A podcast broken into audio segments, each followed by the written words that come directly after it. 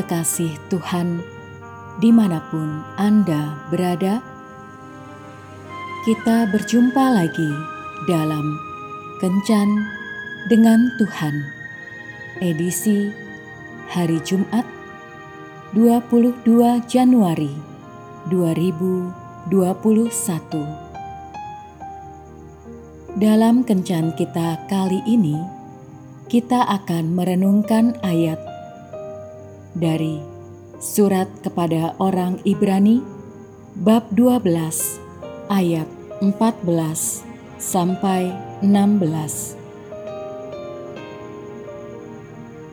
Berusahalah hidup damai dengan semua orang dan kejarlah kekudusan. Sebab tanpa kekudusan tidak seorang pun akan melihat Tuhan. Jagalah supaya jangan ada seorang pun menjauhkan diri dari kasih karunia Allah, agar jangan tumbuh akar yang pahit yang menimbulkan kerusuhan dan yang mencemarkan banyak orang.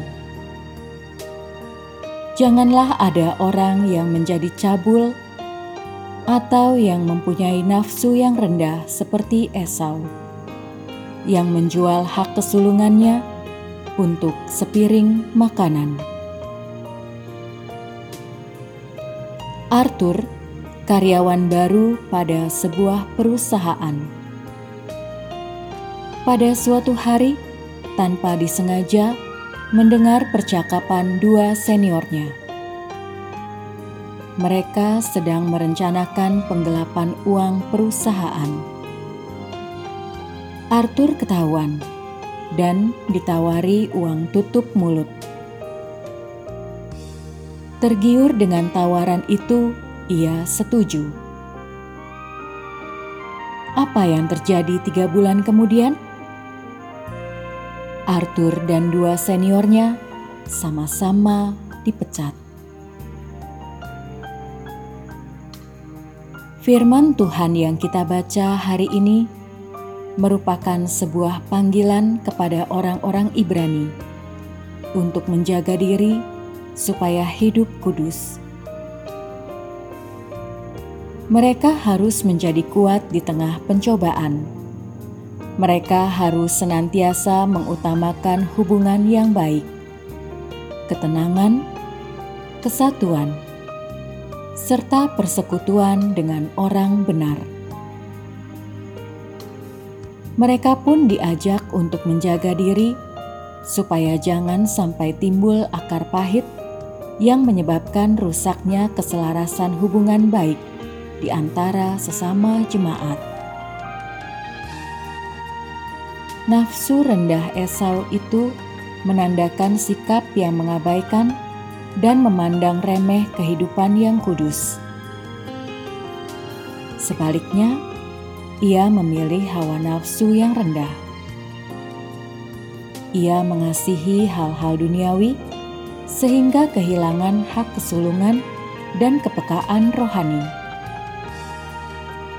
Ia menukarkan damai sejahtera dan kekudusan dengan ketenangan duniawi yang bersifat hanya sementara.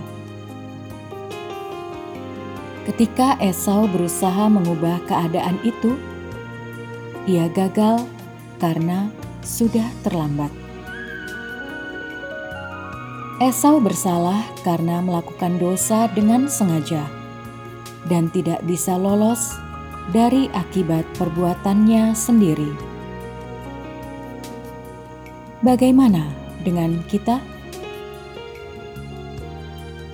Apakah kita akan melepaskan berkat yang bernilai kekal dari Tuhan hanya untuk sesuatu yang bersifat sementara?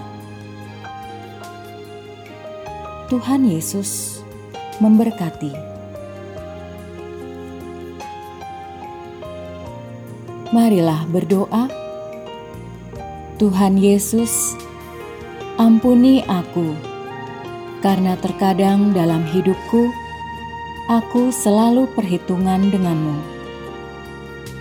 Aku selalu menimbang untung ruginya bila aku mau melakukan hal-hal yang bersifat rohani. Tetapi untuk hal yang bersifat duniawi dan mengorbankan kekudusan tubuhku, aku rela melakukannya, bahkan pada akhirnya menjadi kebutuhan utamaku. Amin.